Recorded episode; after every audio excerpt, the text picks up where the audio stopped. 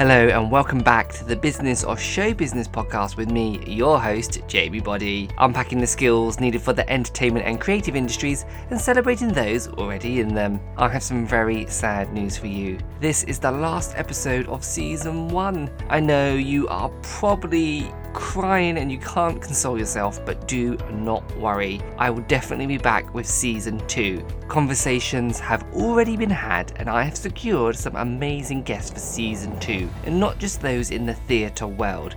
I will be speaking to experts in PR, people who work in TV production, casting in TV and film, and much, much more.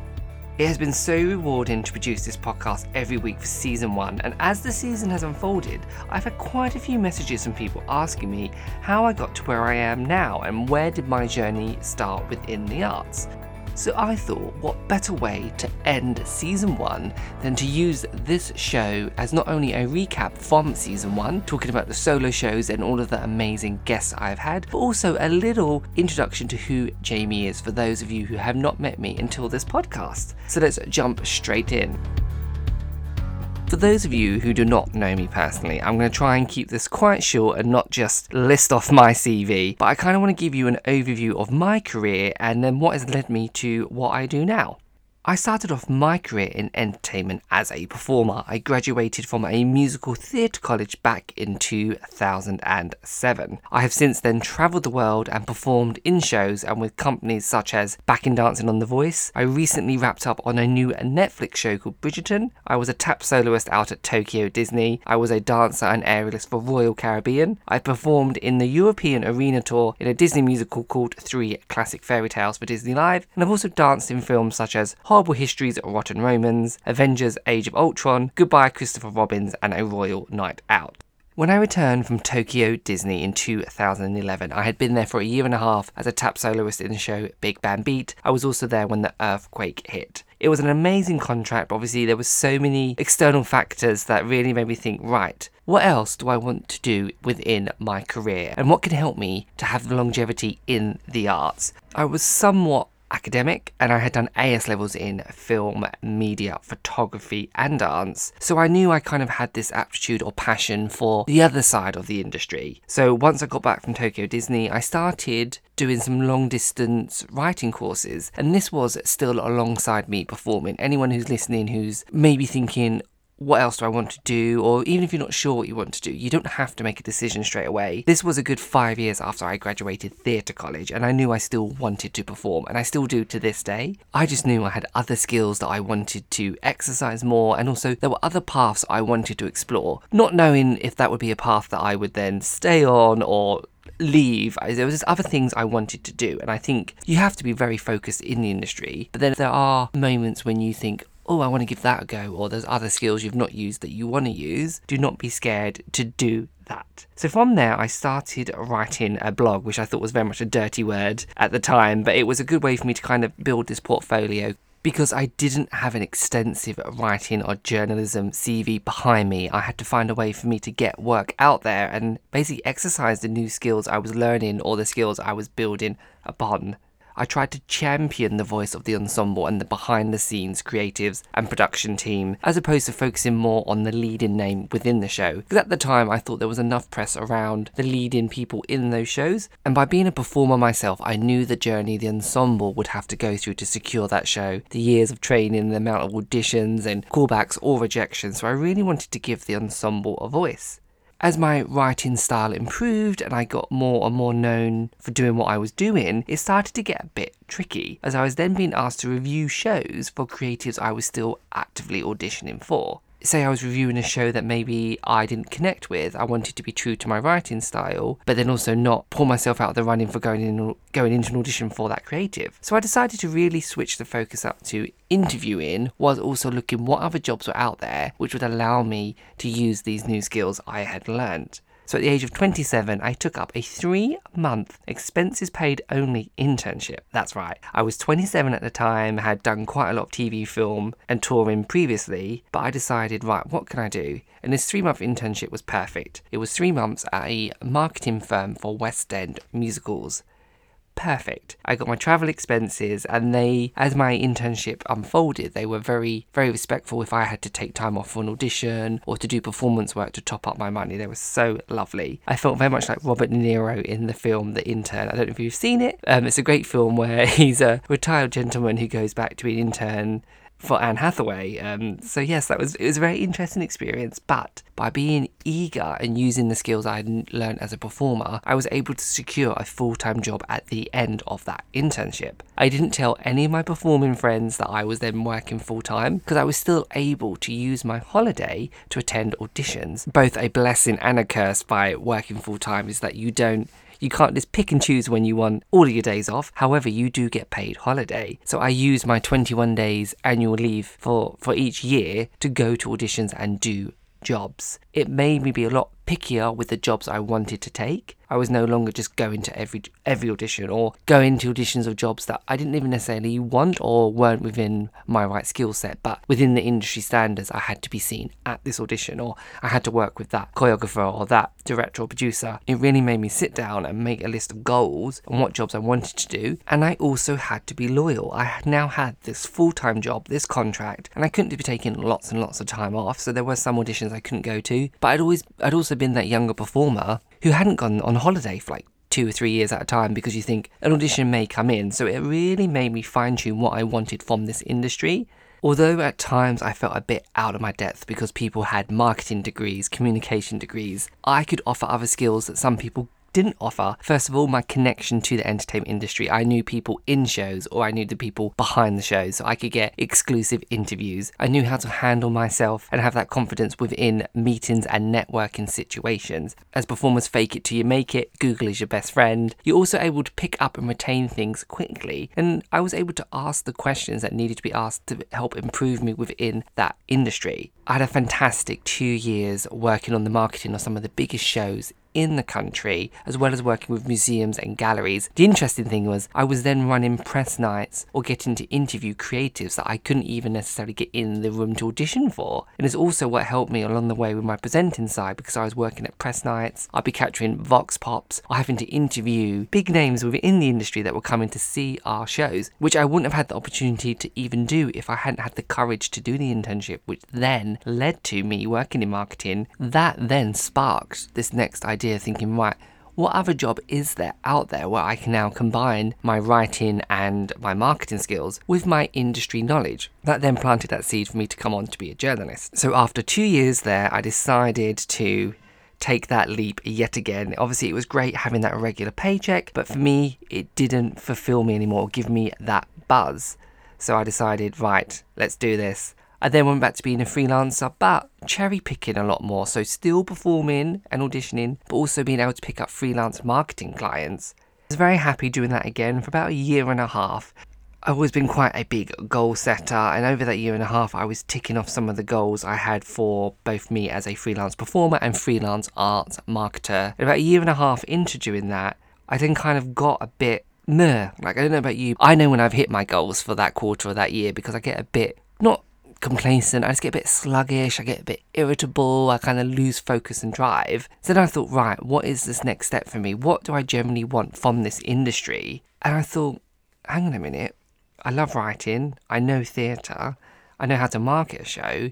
What about entertainment journalism? So after a couple months of brainstorming, probably annoying the hell out of my friends and my family, I then decided to apply um, to go back to school part time to get my NCTJ in multimedia journalism. I knew for me the route was not going back to college or university because I didn't want to give another three years to get that qualification. So after months of researching people in the media industry whose careers I admire or who had inspired me, I found that an NCTJ course for multimedia journalism, which you could either do as part time over 10 months or full time every day for three months. Being a freelancer in London, I couldn't afford to just not work for three months. I'd already done that years ago as an intern.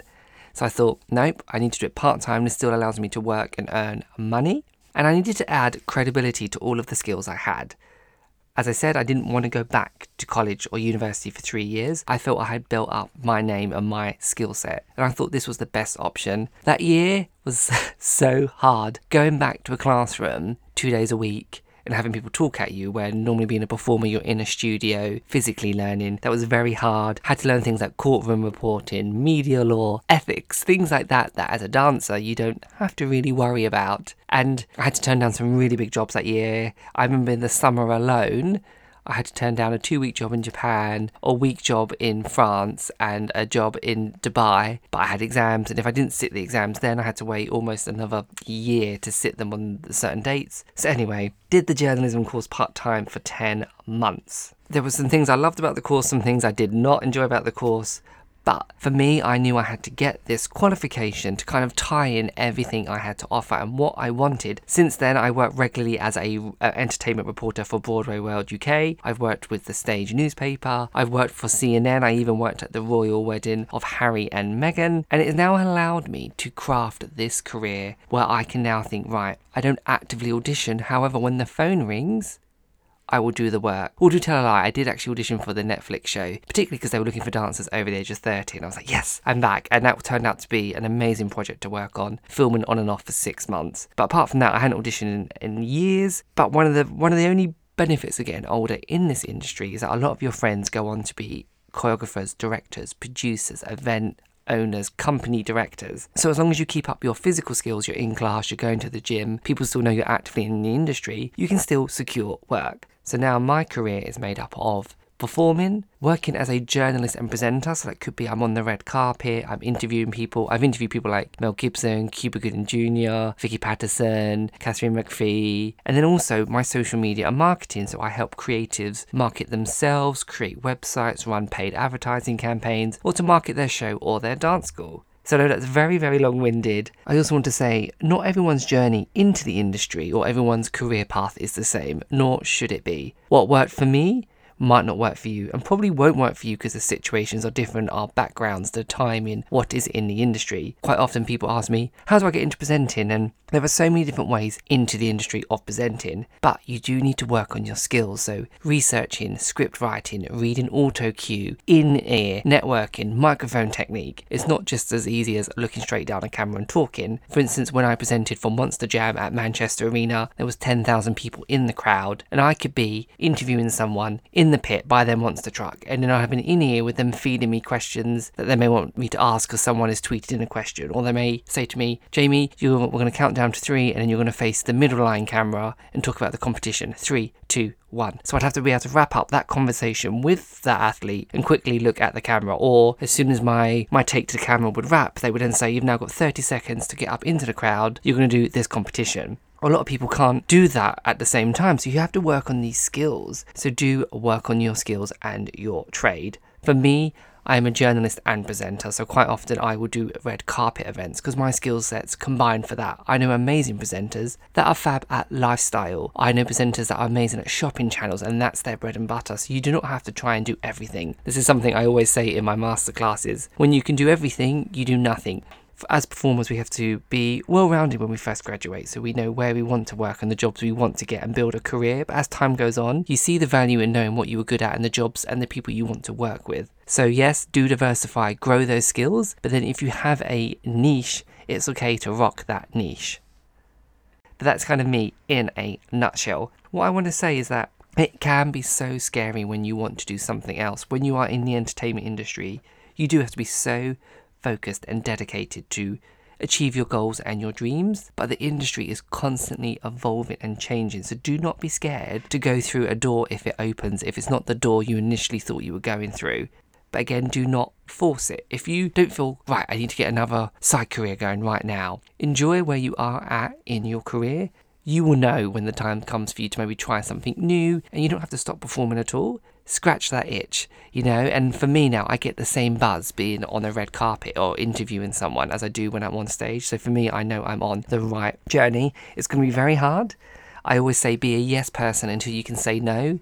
So you're going to have to say yes to some jobs you probably don't want to do, but you need to do it for the money or to work with that creative or to improve your skill set. So, yes, definitely do them, but eventually get to a point when you can start saying no to those jobs. And remember, you are building a career so you need to set some long term goals to help you keep focused along your way. Finding a coach or a mentor can be amazing. So whether that's within dance, singing, acting, or a life coach or a mentor for another area of the industry you want to get into.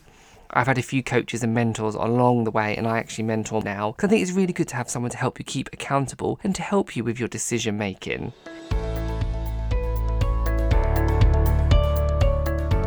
Questions or anything, do feel free to reach out and message me. I'll put my contact details in the show notes for this episode. Anyway, now I want to give a massive thank you to the amazing guests I've had this season and also for all of you listeners out there. I've had amazing feedback throughout the whole season when people have been able to implement new elements or ideas that we spoke about in this podcast, or even from my weekly emails I've been sending out during COVID as well, where people have been able to increase their following, get sales for their products. I've had a few people actually managed to secure meetings with creatives that they've wanted to and they've not quite been able to crack it. So thank you so much. And if you are an avid listener, please do take a couple minutes to head over to Apple Podcasts to leave a review or star rating because that really helps podcasts to get discovered. First of all, thank you to Nileeka Bose, who was on episode one. She is an entrepreneur and company owner. She gave away so many amazing nuggets of information. She literally blew my mind. One of the biggest things she said was if your business is built on social media, you're an influencer. But if your business is a business offline, you are a business, which I think is so true. Social media is such an amazing tool for creatives, but you can't just rely on that one platform or one area of marketing yourself. We also discuss how clients don't realize the mental stress they place on you and how it's okay not to secure every client. As long as you believe in your product and your product is the best it can be, it doesn't matter because the jobs you will secure are the ones that are right for you.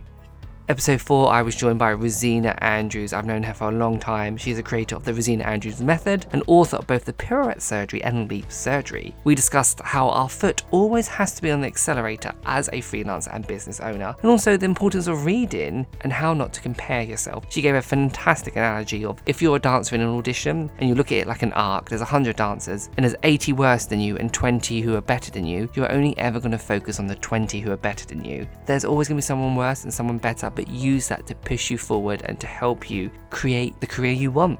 Episode 6, I was joined by casting specialist, choreographer, and author Graeme Pickering. He took us behind the audition panel and he revealed what goes on during a casting process. Again, so many amazing nuggets of information. He said the audition always starts from the minute you step into the building because you just never know who else is in the changing room, and the person who's signing you in may actually also be on the audition panel as well. He also said that opportunity is success. You might not get the job at the end of it, but getting in the room or seen by someone new is success.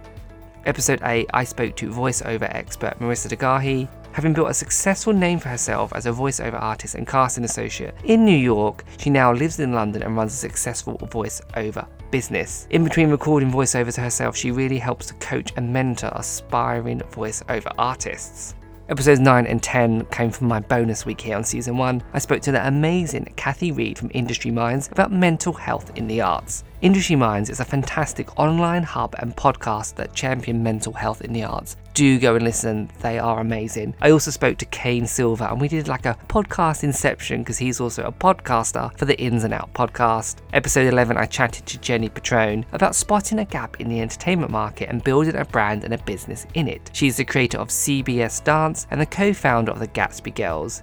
She has years of experience in the industry and she also really helps put us at ease when you are auditioning. One thing she said that really resonated with me is you are your only competition. In that room, just worry about yourself. Don't even worry, just focus on yourself and what you have to offer.